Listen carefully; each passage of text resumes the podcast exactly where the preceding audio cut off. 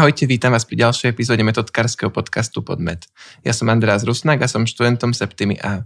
Moje pozvanie do tejto epizódy prijal rektor Univerzity Komenského, pán profesor Marek Števček. S pánom profesorom sa dnes budeme venovať jeho študentským časom na metodke, jeho záľubám a samozrejme aj aktuálnej situácii na Univerzite Komenského. Dobrý deň, pán profesor, som veľmi rád, že ste prijali moje pozvanie a našli ste si na nás čas. Dobrý deň, ja som veľmi vďačný a veľmi sa teším. Naši poslucháči už vedia, ako vždy začínam ako otázkou. Čím ste chceli byť od malička? Právnikom, e, profesorom, rektorom alebo niečím úplne iným? Áno, určite. Už zhruba od škôlky som túžil stať rektorom univerzity.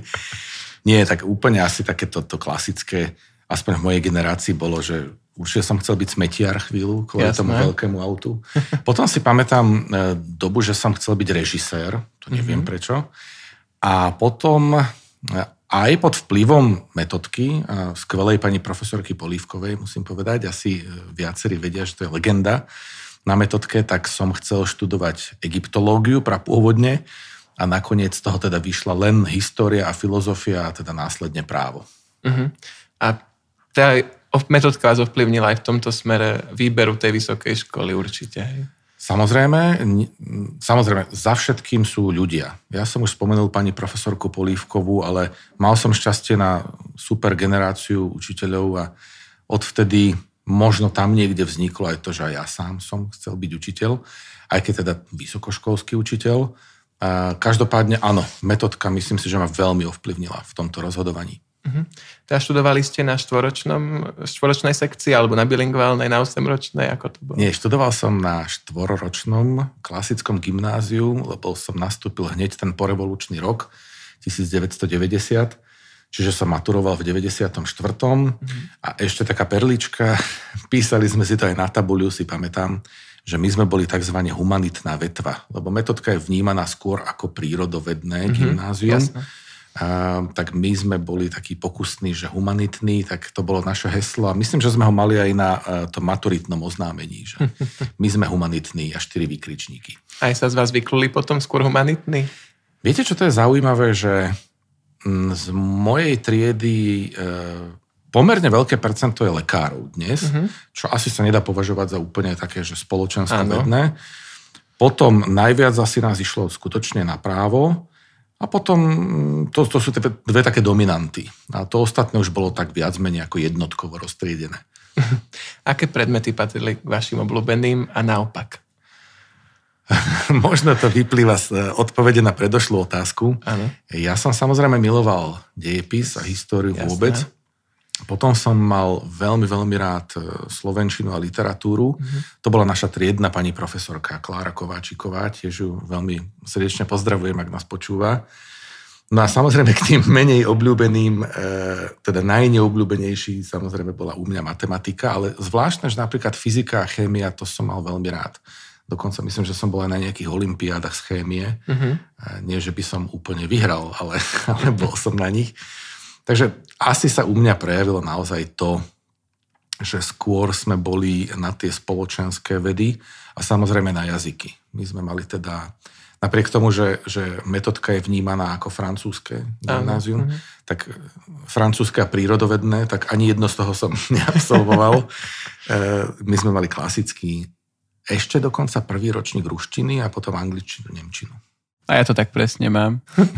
um, aký ste boli v triede kolektív? Stretávate sa na tých stretávkach aj po rokoch a vždy sa radi vidíte? Musím povedať, že áno. Uh, dokonca uh, možno u niekoho je to zvláštne, ale ja mám tie akože naozajstné priateľstva celoživotné práve z Gimpla, uh-huh. z metodky zo základnej školy, možno preto, že som chodil na dve základné školy, akože nie po sebe, že by som prepadol, ale sme sa presťahovali, tak vlastne nemám afinitu ani k jednej, ale z týchto metodkárskych čias skutočne sú moji absolútne najlepší priatelia a áno, stretávame sa s tými absolútne najlepšími priateľmi veľmi často a potom máme klasický to ad revidendum každých ja. 5 rokov a to zdravé jadro sa tam vždy zíde okolo tých 20-25 ľudí. Uh-huh a sú to akcie, na ktoré sa strašne tešíme a e, ja viem, že teraz asi mladým ľuďom to, to nepovie hneď teraz, že, že to sú tie priateľstvá, ale spätne po rokoch asi zistíte, že presne to je to, čo vás spája, že to na Prahu dospelosti tie priateľstva, ktoré sa uzatvárajú, asi majú šancu pretrvať celý život. A ešte my, čo sme tam aj 8 rokov, tak to je ešte väčšia taká väzba, si myslím, už aj teraz. Určite, pretože vlastne od skoro detstva, ano. môžem povedať, na, naozaj, že do dospelosti, tak keď to zdieľate s tými ľuďmi, to sa asi nedá úplne zabudnúť, tá stopa. Tak, tak. Spomeňte si aj na nejaké výlety z týchto čas, alebo zážitky skôr? No tak tých by bolo. Nie, niektoré sú aj publikovateľné. No tak dajte. niektoré, niektoré už menej. E, samozrejme, že sme, že sme vymýšľali ako, ako každí mladí ľudia. Áno, chodili sme aj na, na rôzne výlety. Pamätné bolo napríklad na Devínsku kobilu. E, áno, my sme ešte naozaj tá generácia, ktorá chodila hodne von. Mm-hmm. Neviem, ako je to teraz s vami, že možno o niečo menej. A Žili sme taký úplne normálny študentský život na tú dobu, hoci to boli teda divoké 90. roky, a začínali napríklad prvé diskotéky, to vy už nebudete pamätať, ale naše, naše dievčatá teda milovali také, že bokačo, to bola taká plechová búda hneď za Dunajom, tam, tam sa teda hodne chodievalo. Takže príhod by bolo asi, asi veľa. Napríklad jedno som už spomenul, že častokrát sme sa na písomke z matematiky bránili, že my sme tá humanitná vetva, že na nás sa nemôže tak tvrdo. A môj dobrý kamarát a, a spolúček vtedajší a priateľ celoživotný Miloš, tak ten vždy úpel na písomkách z matematiky, že chce tam aspoň jedno číslo, lebo tam boli samé písmenka, viete, X, Y, Z. A že na hodine matematiky by chcel aspoň jedno číslo. Nikdy sa mu to nesplnilo. A z čoho ste následne maturovali? Nech uzavrieme ešte metodku. My sme mali takú tak úplne klasickú maturitu, to znamená e, cudzí jazyk, u mňa angličtina, potom samozrejme dejepis, náuka o spoločnosti a slovenčina. Uh-huh. A tá pochválim sa, že áno, som zmaturoval. To moji spolupracovníci vedia, že občas používam takú prúpovídku, že mám maturitu, keď nejaký je problém a ideme ho riešiť, tak si vždy poviem, no však máme maturitu, bol by v tom čert, aby sme to nevyriešili. Ale áno, teda mal som samé jednotky na tej maturite bola to... Aj vás to čaká. Je to jedna z mála skúšok v živote, kde sa vám všetci snažia pomôcť. A to je úplne super. A spomínam si, ak môžem jeden zážitok teda z maturity. Ja som tam následne študoval aj filozofiu, čiže tam mi nerobila problém a vyťahol som si otázku, ako som vám spomínal, Schopenhauer, Kierkegaard, Nietzsche. Tak keďže som teda e, všetko vedel, som si vtedy myslel, Aha. až potom zistíte, že viete figu drevenú a nie všetko, tak som sa tak otočil a debatoval som so spolužiakmi, že však o nič nejde. No skoro ma ten predseda komisie vyhodil z tej maturity a možno by som tu dnes nesedel. Našťastie sa zľutovali a E, zmaturoval som a možno zistili, že aj niečo viem. Poďme teda z metodky na chvíľu bokom na rubriku Vaše najveci.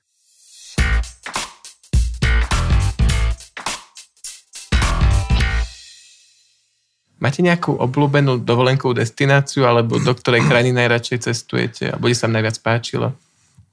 E, ja sa priznám, že nie som akože úplne veľký cestovateľ Eh, lebo to, asi by som to nebol ja, keby som nespomenul Immanuela Kanta, ktorý sa celý život nepohol z Königsbergu a aký to bol mysliteľ. Ale som taký typický Slovák, že to Chorvátsko považujem za svoje more, takže obľúbená destinácia, naozaj dovolenková, že mimo Slovenska je Chorvátsko, ale nedá mi to nepovedať, že aj, aj Slovensko je fakt krásne. Asi jediné, čo tu nemáme, je, je to more.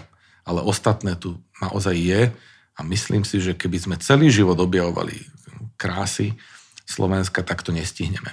Mm. Možno aj teraz vďaka tejto situácii sme objavili čosi viac, keďže sme mali tie hranice pozatvárané, tak... Všetko zlé je na niečo dobré a tak, myslím tak. si, že mnohí to využili práve na toto. Z tohto pohľadu je to fajn. Mm. Um, nejaké obľúbené miesto na Slovensku teda? Nemáte špecificky? Uh, Mám, mám. E, samozrejme, že to tam, kde ste vyrastali a ja som mal možnosť vyrastať na záhorí uprostred takého borovicového lesa. Volá sa to tam, že vampílsky les. Nie vampírsky, že by sme pili krv susedom, hoci možno aj to. A tam teraz aj bývam a považujem to za taký rodičovský dom. Je to možno taká e, spomienková sentimentalita, ako mm. sa hovorí ale mám to tam veľmi, veľmi rád. Ale nepohrdnem žiadnym iným kútom Slovenska. Čo radi čítate? Máte nejakých obľúbených autorov alebo žáner? To sa asi vyvíja no, celý život. Ja som neviem ako vy, celkom by ma to možno zaujímalo, no. Andreas, či čítate ešte majovky, vy akože v tomto veku už nie. nie. Ale ja som vyrastal na majovkách a Vinetuovi a všetkých týchto veciach. No potom samozrejme už sa to preklopí do nejakej serióznejšej literatúry a ak, ak by som mal povedať jeden, akože obľúbených kníh mám viacero. Jedna z nich je Malý princ, hmm. to Exupéryho, ktorú považujem za také akože kúzelné zaklínadlo na pochopenie života. A potom mám veľmi rád e, magický realizmus, najmä ten juhoamerický. A jedna z mojich takých, že fakt, že najobľúbenejších kníh je 100 rokov samoty mm-hmm. od Markéza. Odporúčam. um, čo vy a šport? Holdujete nejakému, alebo v mladosti, v detstve ste chodili, venovali ste sa nejakému športu? Áno, prakticky neustále som sa čomu si venoval.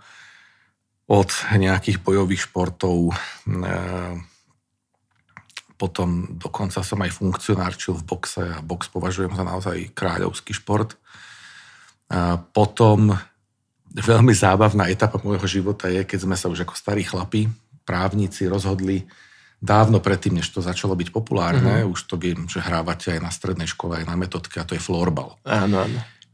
Keď sme to my začali hrať, tak to bolo také v plienkach, že nikto poriadne nevedel, že čo to je, tak sme sa do toho pustili a založili sme si klub, ktorý sa volal, že Legislatívna smršť. A sa smejete, ale my sme vyhrali druhú ligu a potom sme skoro postúpili do ligy prvej a tam sme si povedali, že fú, tak to už asi stačilo. Bolo to strašne pekné, pretože vtedy ešte tie pravidlá sme príliš neovládali. A som spomínal toho kamaráta Miloša, tak my sme boli obrana dvojica. A učili sme sa tie pravidlá tak, akože za pochodu. Takže sem tam sa stalo, že ste chytili loptičku rukou. Potom ja som vstúpil do dejín florbalu tým, že som teda hlavičkoval prvýkrát a to všetko sa samozrejme nesmie. Ale my sme sa tie pravidlá učili tak akože za pochodu.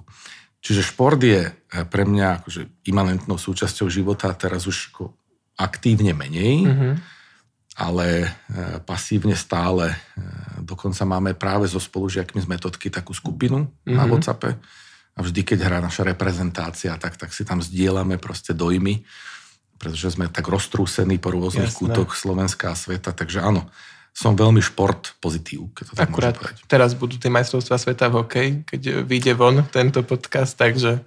Teším sa, áno, na, na Rigu sprostredkovanie. Áno potom budeme dobiehať e, Euro Európu. 2000 a snáď aj tú Olympiádu dáme. Tak... E, snáď, snáď. Pre telkov nám bude dobre pri nej. Ale tak určite, že hej, no asi aj keby sme veľmi chceli, nás tam nepustia, tak to, čo iné to nám teda. zostane. Takže ste takýto športový fanúšik televízny tiež? E, nie len. Ja, ale nie len, ale aj, že aj. aj. Určite, určite áno, naozaj. Um, teda už sme spomenuli knihy, môžeme ísť na filmy.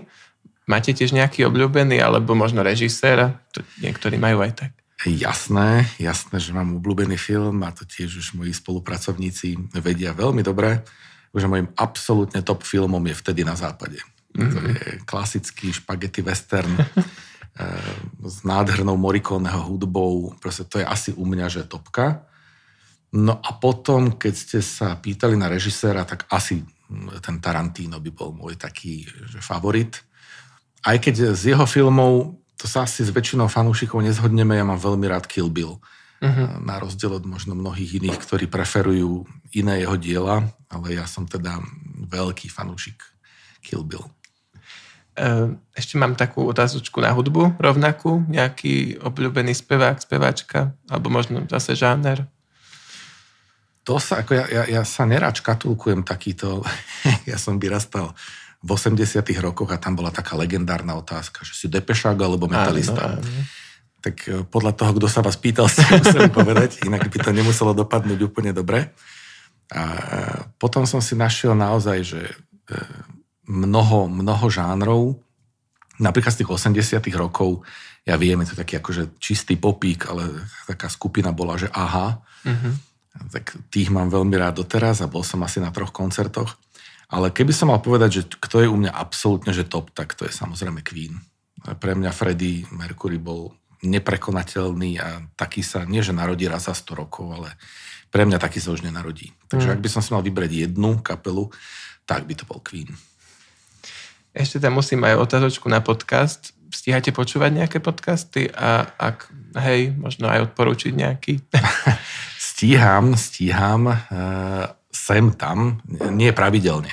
Napríklad Zuzku Kovačič Hanzelovú, myslím, že ona je tiež metodkárka. Tu sme tu už mali, áno, Zuzku. Tak ju tiež pozdravujem, uh, to si veľmi rád vypočujem, ale úplne zase musím povedať, že na tom nefičím. Jasné. Um, teraz už taká otázka na vás, na váš voľný čas. Uh, ako radi oddychujete a možno to je už trošku iná otázka, ako vyzerá váš ideálny deň? Hmm, ťažké otázky. Akorát oddychujem, jasne. E, mám, čo viem, dvoch psov a strašne rád sa s nimi prechádzam čo rád kosím trávnik, takéto úplne veci proste, pri ktorých vypnete, pretože tá práca vás, e, práca vás, no manuálne zase úplne, že by som bol zručný, sa nedá povedať, ale niečo proste pri čom vypnete. Hej? A našťastie, keďže som v tom Borovicovom lese na Záhorí, tak je tam veľký priestor.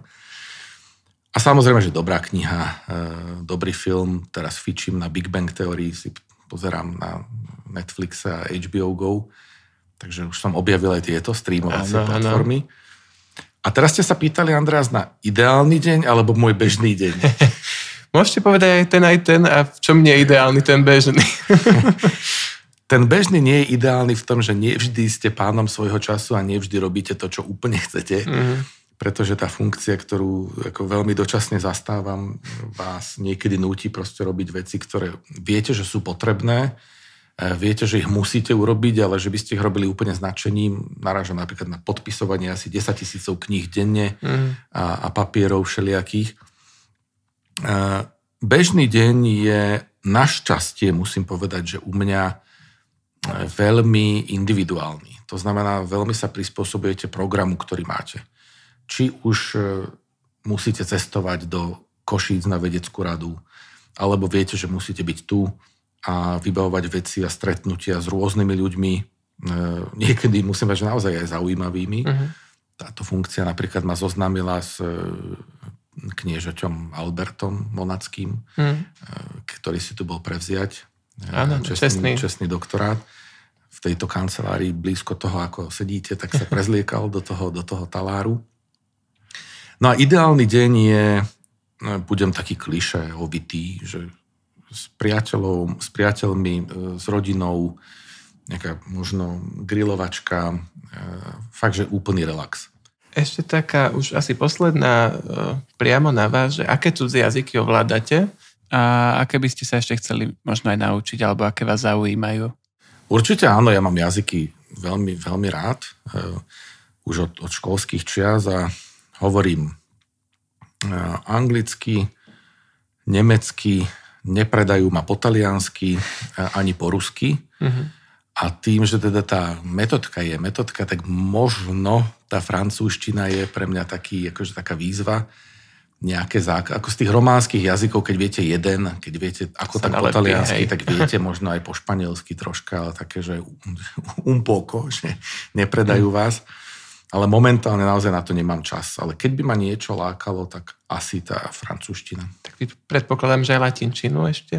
Áno, áno, ja teda som ešte z tých ľudí, čo majú to klasické vzdelanie, takže áno, mám aj latinčinu a dokonca mám základy nejakej klasickej gréčtiny. Mm-hmm. Nie tej, čo ano, sa hovorí ano. teraz, ale tej atickej, tej platonskej, ale to akože sem tam by som niečo prečítal, už by som sa asi nedohovoril. Poďme teda na univerzitu. Stíhate popri lektorovaní aj profesorovanie a teda priamu výučbu?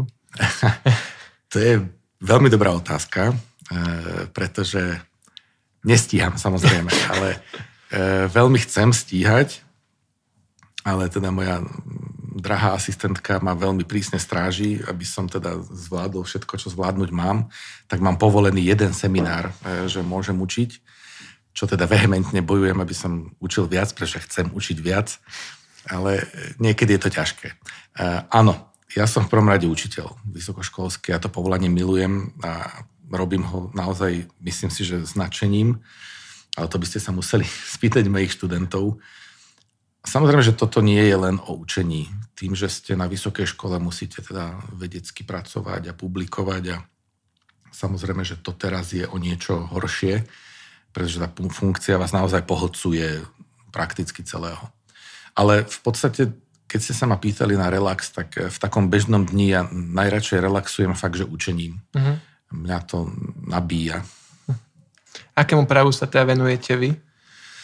Ja sa venujem teda občianskému právu. E, to je také akože nie právo občanov SR, ako možno názov napoveda, ale je to proste e, základ súkromného práva, to znamená občianský zákonník vám upravuje vzťahy, ja neviem, e, od nehnuteľností do občianského práva, v podstate patrí rodinné právo, zmluvy, záväzky, ochrana spotrebiteľa, no a potom samozrejme obrovský balík civilného procesu, to znamená konanie na súdoch. Uh-huh.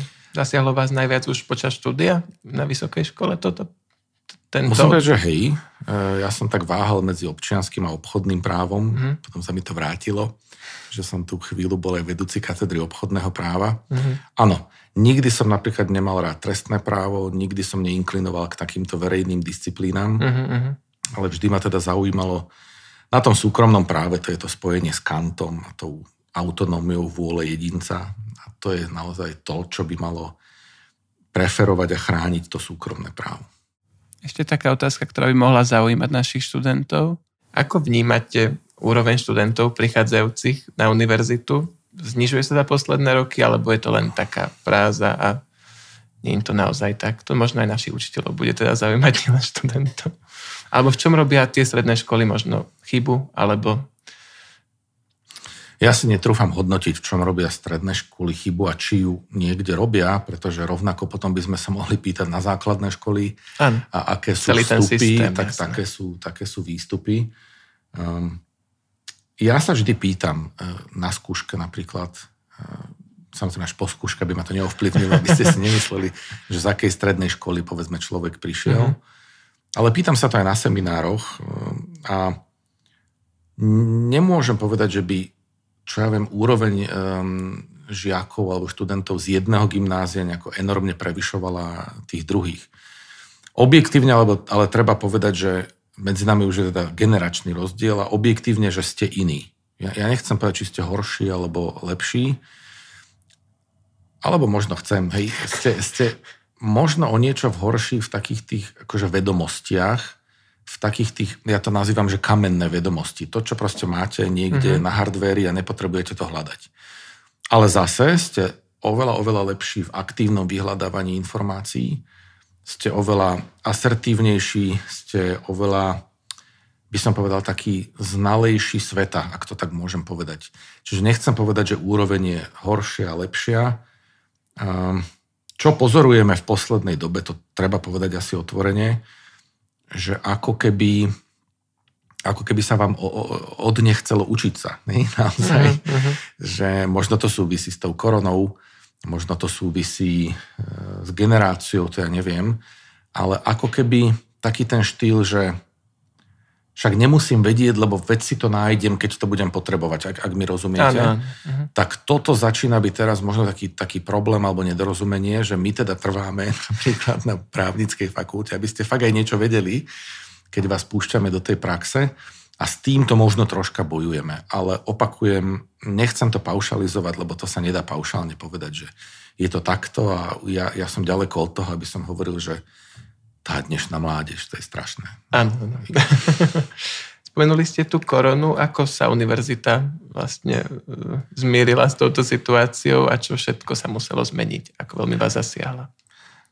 Muselo sa zmeniť všetko a zasiahla nás absolútne bytostne, pretože podstatou univerzitného systému je vzdelávanie a to je, to je neustály kontakt to je interakcia. A my sme to zo dňa na deň museli zmeniť tú formu interakcie. A je to aj pre mňa zvláštna skúsenosť. E, aj dnes som ráno teda skúšal. Mm-hmm. Online. A, online. A tu na tom počítači je to veľmi, veľmi zvláštne. Aj to učenie je proste zvláštne, že, že ja som ich vždy žiadal, že prosím sa, aspoň si zapnite tie kamery, nech vidím, že ste tam, alebo že nevaríte obed, alebo mm-hmm. proste... Nám sa stávali skutočne zábavné príbehy, Napríklad my sme úplne prvé štátnice mali na lekárskej fakulte online. Akože prvýkrát v republike. Mm-hmm. A tam teda sa traduje taká historka, že uprostred tej štátnice tam na jednej strane tá komisia a na druhej strane počítača tá e, medička, čo odpovedala. Aha. A zrazu tam proste vhúpla babka tej medičky a povedala, že daj si buchty, napiekla som čerstvé. A teraz ona jej nevedela vysvetliť tej babke, že ale ja mám štátnicu. Odpovedám teraz do počítača. A takéto zábavné príbehy niekedy nastávajú. Ale vážnejšie, e, museli sme prenastaviť strašné množstvo e, systémov a procesov na tú koronu, čo nebolo úplne jednoduché. Ale s hrdosťou musím povedať, že teda všeobecne sa tvrdí, že ak to niekto zvládol v tomto štáte, tak to boli práve vysoké školy. Videli ste v tomto e, štýle výučby možno aj nejaké plusy a v čom vás, čomu vás možno priučila do budúcnosti? Mm, nepovedal by som, že štýle výučby, ale ja som si strašne zvykol, a ne, neznášajú ma za to kolegovia, uh-huh robiť takéto online porady, lebo to je super, Aha. že kdekoľvek ste, tak sa pripojite teraz, ano, lebo ano. potrebujeme riešiť. Čiže bežne som zvolával porady, akože v nedelu o 8 večer a tak, lebo však čo, však ste len za počítačom, tak sa pripojíte a vôbec žiadny problém. Pri tom učení e, nie je to proste to práve orechové. To, mm-hmm. to si musíme povedať, že ten, ten kontakt, a to, viete, ja to nemôžem vnímať len cez prízmu, že právnikov ale my máme napríklad prírodovedcov, ktorí musia byť v labákoch, ktorí musia proste pracovať. Aj tí lekári. E, lekári proste tú, tú pitvu, no. hoci e, teda robili aj virtuálne, myslím, že dokonca majú virtuálnu pitevňu, ale no. stále proste pokiaľ tam nie ste a niekto nám fyzicky neukáže toto, toto, takto a takto, je to troška problém. Pri tých spoločenských vedách mo, možno menší, ale naozaj tí prírodovedci ktorí tam musia byť v tých labákoch dennodenne a testovať, to sa nedá urobiť úplne online. Uh-huh. Využili ste tento čas možno na nejaké zmeny v interiéroch, alebo či finančne to veľmi nebolo možné? Uh, my rekonštruujeme tie intráky, ak sa na to pýtate, ano. lebo to je taká boliestka uh, univerzity. Ja som to hovoril už strašne veľakrát, ale Bratislava nemohla čerpať eurofondy. Uh, neinvestovalo sa zo strany predošlých vlád všetkých myslím, hej, ktoré, mm, ktoré to boli, e, nejaké extra peniaze, takže ten stav je teraz naozaj že ako tristný. Mm. A od nástupu tohto vedenia my sme preinvestovali na internátoch skoro 6 miliónov eur. Čo si poviete, že wow, to je pecka 6 miliónov, čo keby som to mal, čo by som... Ale na tých intrákoch to prakticky nevidieť. Takže my re- rekonštruujeme neustále a e, vôbec ako do tohto nám korona až tak nezasiahla, mm-hmm. musím povedať. A dá sa, keď sme pri tých financiách s vašim rozpočtom, ktorý dostanete z ministerstva, nejako vyžiť, alebo ako teda fungujú, ako sú nastavené financie na Univerzite Komenského?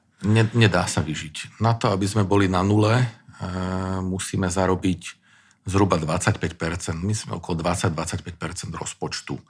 Čiže to, čo dostávame zo štátnej dotácie je jedna časť, uh-huh ale aby sme boli na nule, tak musíme rôznymi inými príjmami, napríklad z podnikateľskej činnosti a tak, si proste do, dovyrobiť. A toto je veľmi citlivá otázka, pretože keby sme porovnávali tie rozpočty, že už len túto susedná Viedenská univerzita sama dostane rozpočet taký, že je väčší pomaly než všetky, e, rozpočet všetkých verejných vysokých škôl na Slovensku mm. dokopy.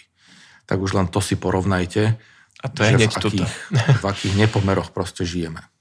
Budem vás teda robiť trochu promo, ale prečo nie, keď vás tu už mám. E, prečo by si mali študenti, teda nás počúvajú hlavne metodkári, e, vybrať práve Univerzitu Komenského a prečo by nemali ísť niekam do Brna?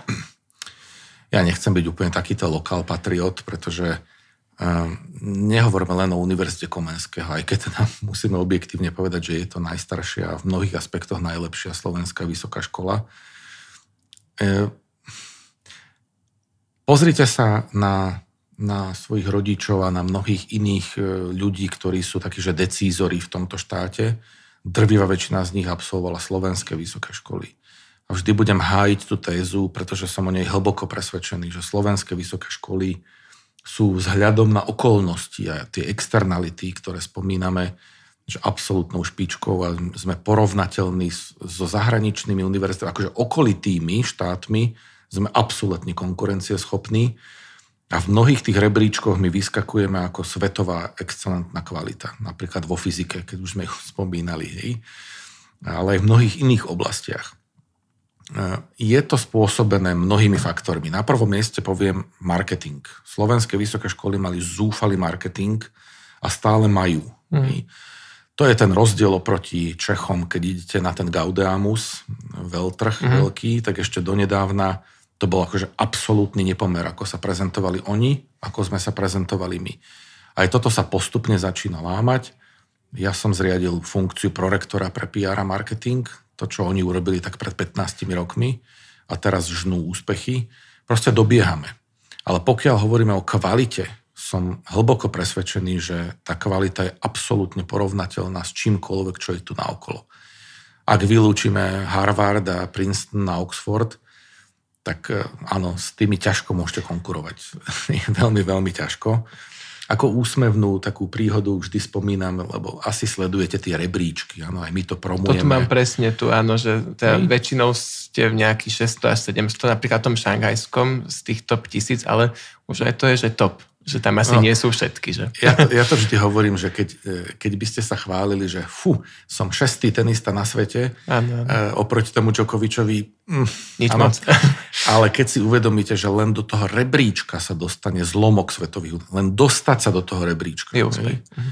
a z tých, e, myslím, že 2000 je hodnotených univerzít zrovna v tomto šangajskom, vy ste na, na 600 mieste, akože to je pecka, to je, to je mega úspech vzhľadom na to, už len keď si porovnáte takú akože blbosť, že koľko zarábajú tí ľudia tu u nás na tej univerzite a koľko zarábajú všade inde vo svete.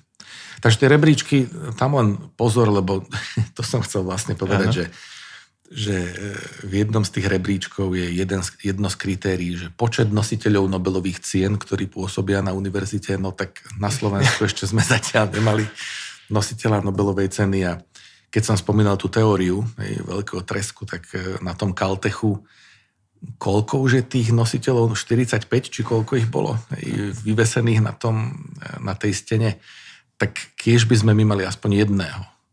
A od, od toho by sa to mohlo odpichnúť. Ale to je za, začarovaný kruh, pretože toto v týchto podmienkach proste nedokážete.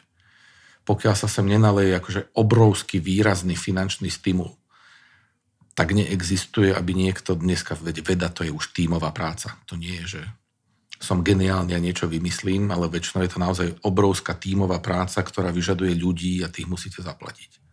To je celé o tom. Čo je pre vás osobne na Univerzite Komenského to výnimočné? Tak samozrejme to, že je to moja alma mater, že som tu vyrastal, e, že zo mňa vyformovala to, čo možno dnes som, alebo do značnej miery samozrejme okrem vplyvu rodičov a, a priateľov a neviem koho všetkého. Trošku aj metodky. Nepochybne, nie trošku. To je veľmi výrazný podiel, samozrejme. Vôbec to, čo vzdelanie je veľmi výrazný podiel na vašej osobnosti. Nikto ma nepresvedčí o opaku, preto, že, že decka, vážte si vzdelanie, investujte do ňoho, robte všetko preto, aby ste boli úspešní. A pre mňa, za mňa, akože choďte von, na semester, na rok, už na strednej škole, potom na výške cez Erasmus. Len sa potom pre Boha vráťte.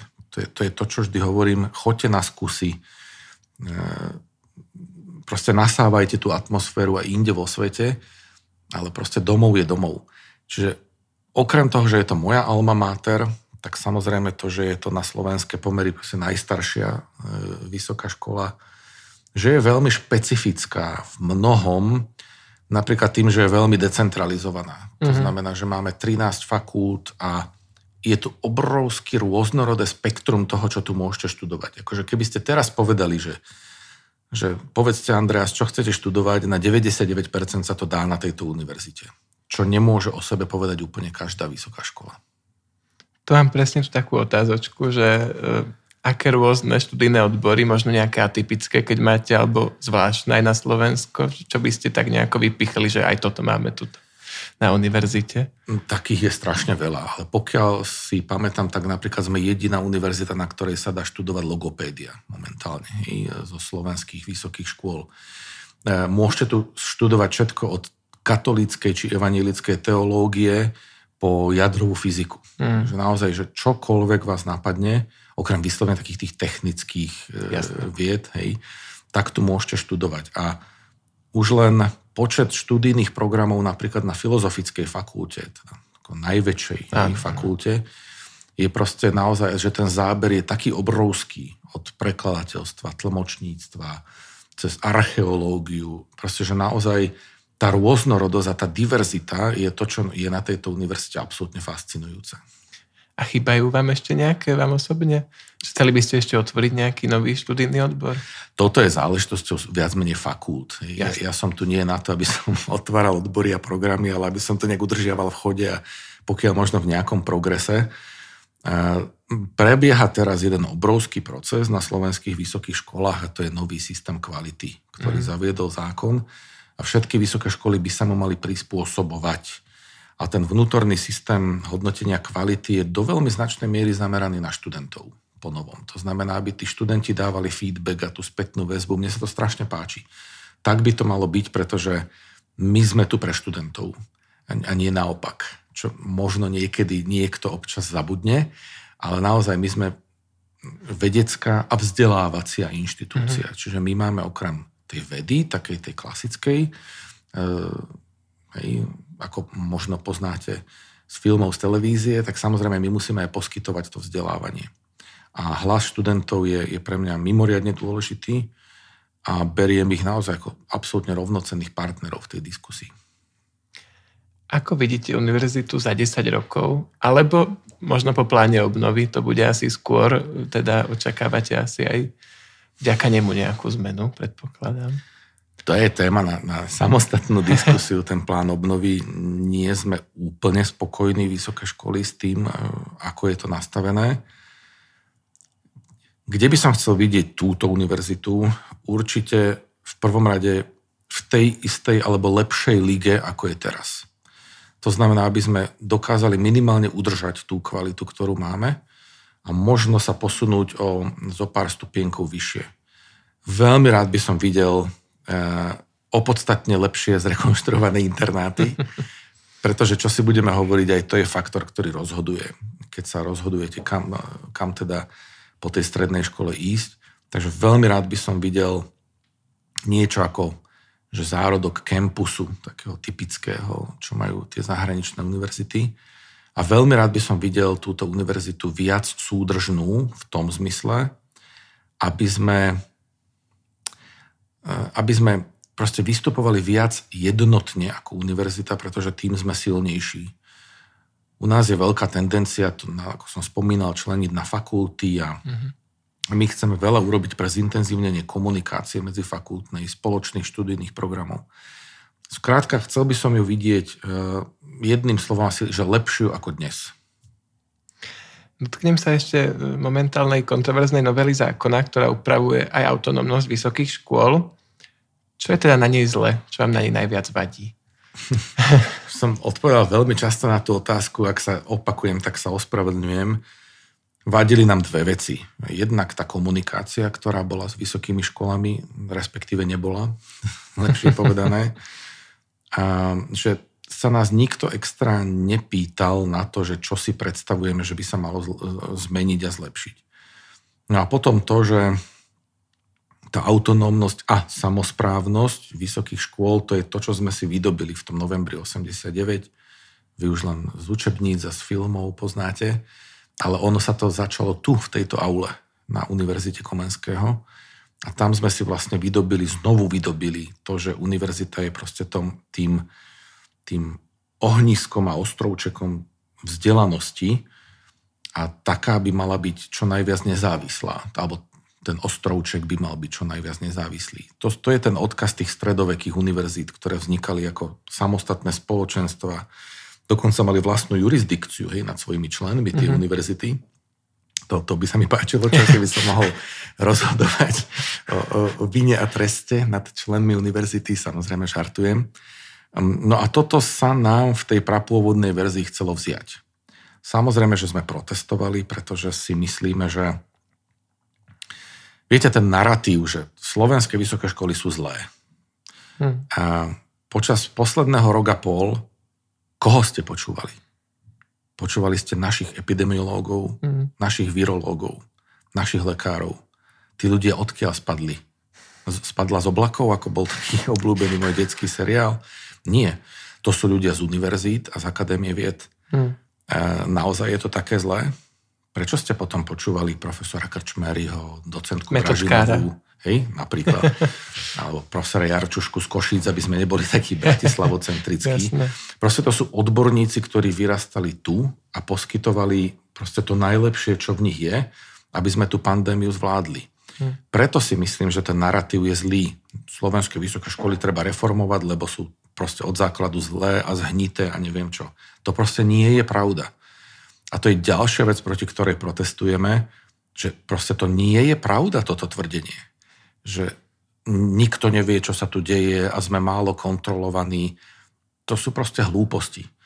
Proti tomu sme protestovali a tvrdíme, nechajte nám samozprávnosť a autonómiu a samozrejme, že sme ochotní diskutovať o všetkých možných problémoch, ktoré tu sú a my netvrdíme, že nie sú. Ale ten prvý a základný je, dajte nám toľko peňazí, ako majú Česi, ako mm. majú Rakúšania, ako má celá normálna štandardná Európa. A potom sa môžeme baviť.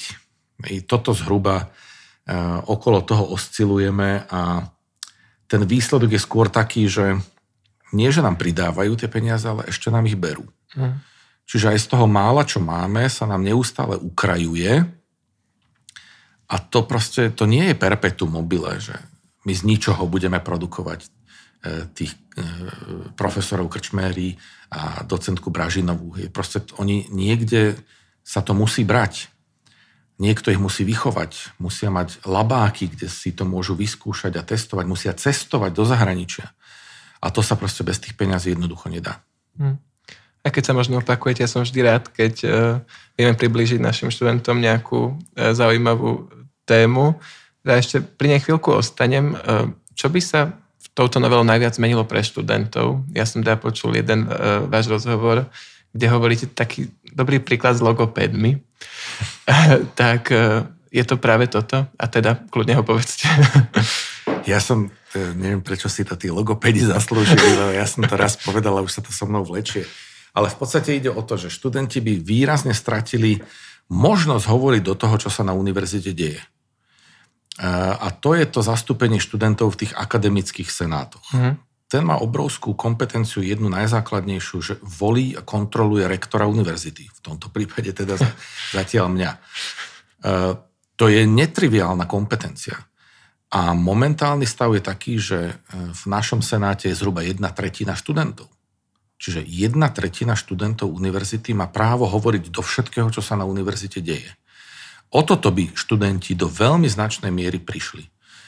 No a potom to, čo som spomínal, či už logopédi alebo ktokoľvek Áno. iný, keby som sa vás pýtal, Andreas, čo chcete študovať, už viete? Asi právo. OK, teším sa na vás. No a keby, keby predstavy niektorých ľudí, ktorí sú v pozadí tých snách toho zákona, mm. sú také, že, že by povedali, OK, tak e, potrebujeme za rok 200 právnikov. Mm. Viac nepotrebujeme. To znamená, že by vlastne vy ste nemohli študovať, keby ste do tej kvóty nespadli. To, čo chcem. A mm. to tvrdím, že toto nemôžeme. Proste eh, vysoká škola tu nie je na to, aby vychovávala ľudí pre priemysel a výrobnú sféru. A toto je najzákladnejšia nezhoda, že ak budete počuť niekedy, že slovenské vysoké školy vyrábajú Eh, absolventov úradov práce, tak je to proste hlúposť. Eh, aj tie odbory, ktoré zdanlivo nie sú také úplne že lukratívne, tak jednak záleží na tom, kde študujete tú danú eh, proste sféru. Ale v prvom rade vás má vzdelať a vychovať k tomu, aby ste boli človek s kritickým myslením, aby ste mali hodnoty, za ktoré sa viete postaviť a aby vás neopil rožkom nejaký e, fanatický človečik na Facebooku. O tom to má byť vysoká škola. A keď mi niekto tvrdí, že musíme produkovať ľudí, aby sme vyrábali viac automobilov alebo neviem čo, no tak je to proste hlúposť.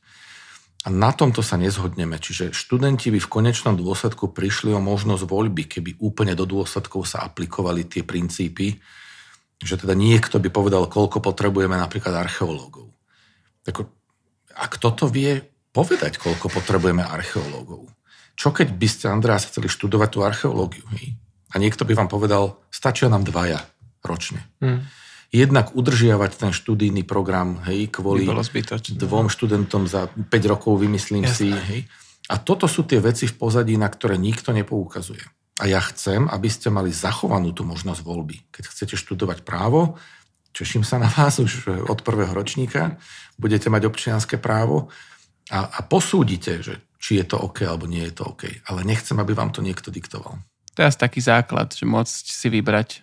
Ešte by som jednu takú tému, ktorá hýbe Slovenskom a vysokými školami, je to taká titulománia.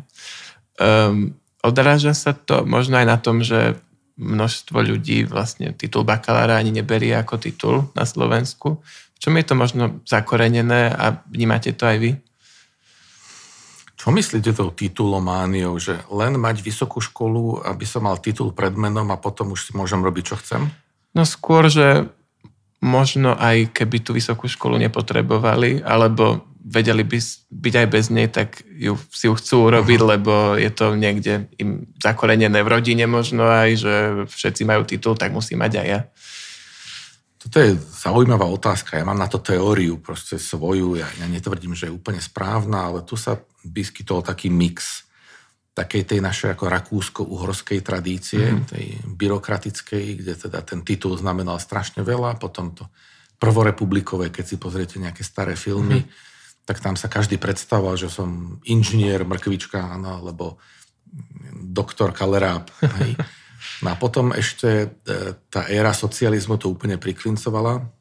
Tam napríklad, keď počúvate Lasicu so Satinským, áno, tak tam to tiež bolo pán inžinier a súdruh, docent a podobné, že máme to ako keby v sebe zakorenené, že hodnota človeka by sa mala odvíjať od nejakého titulu. No to je hlúposť.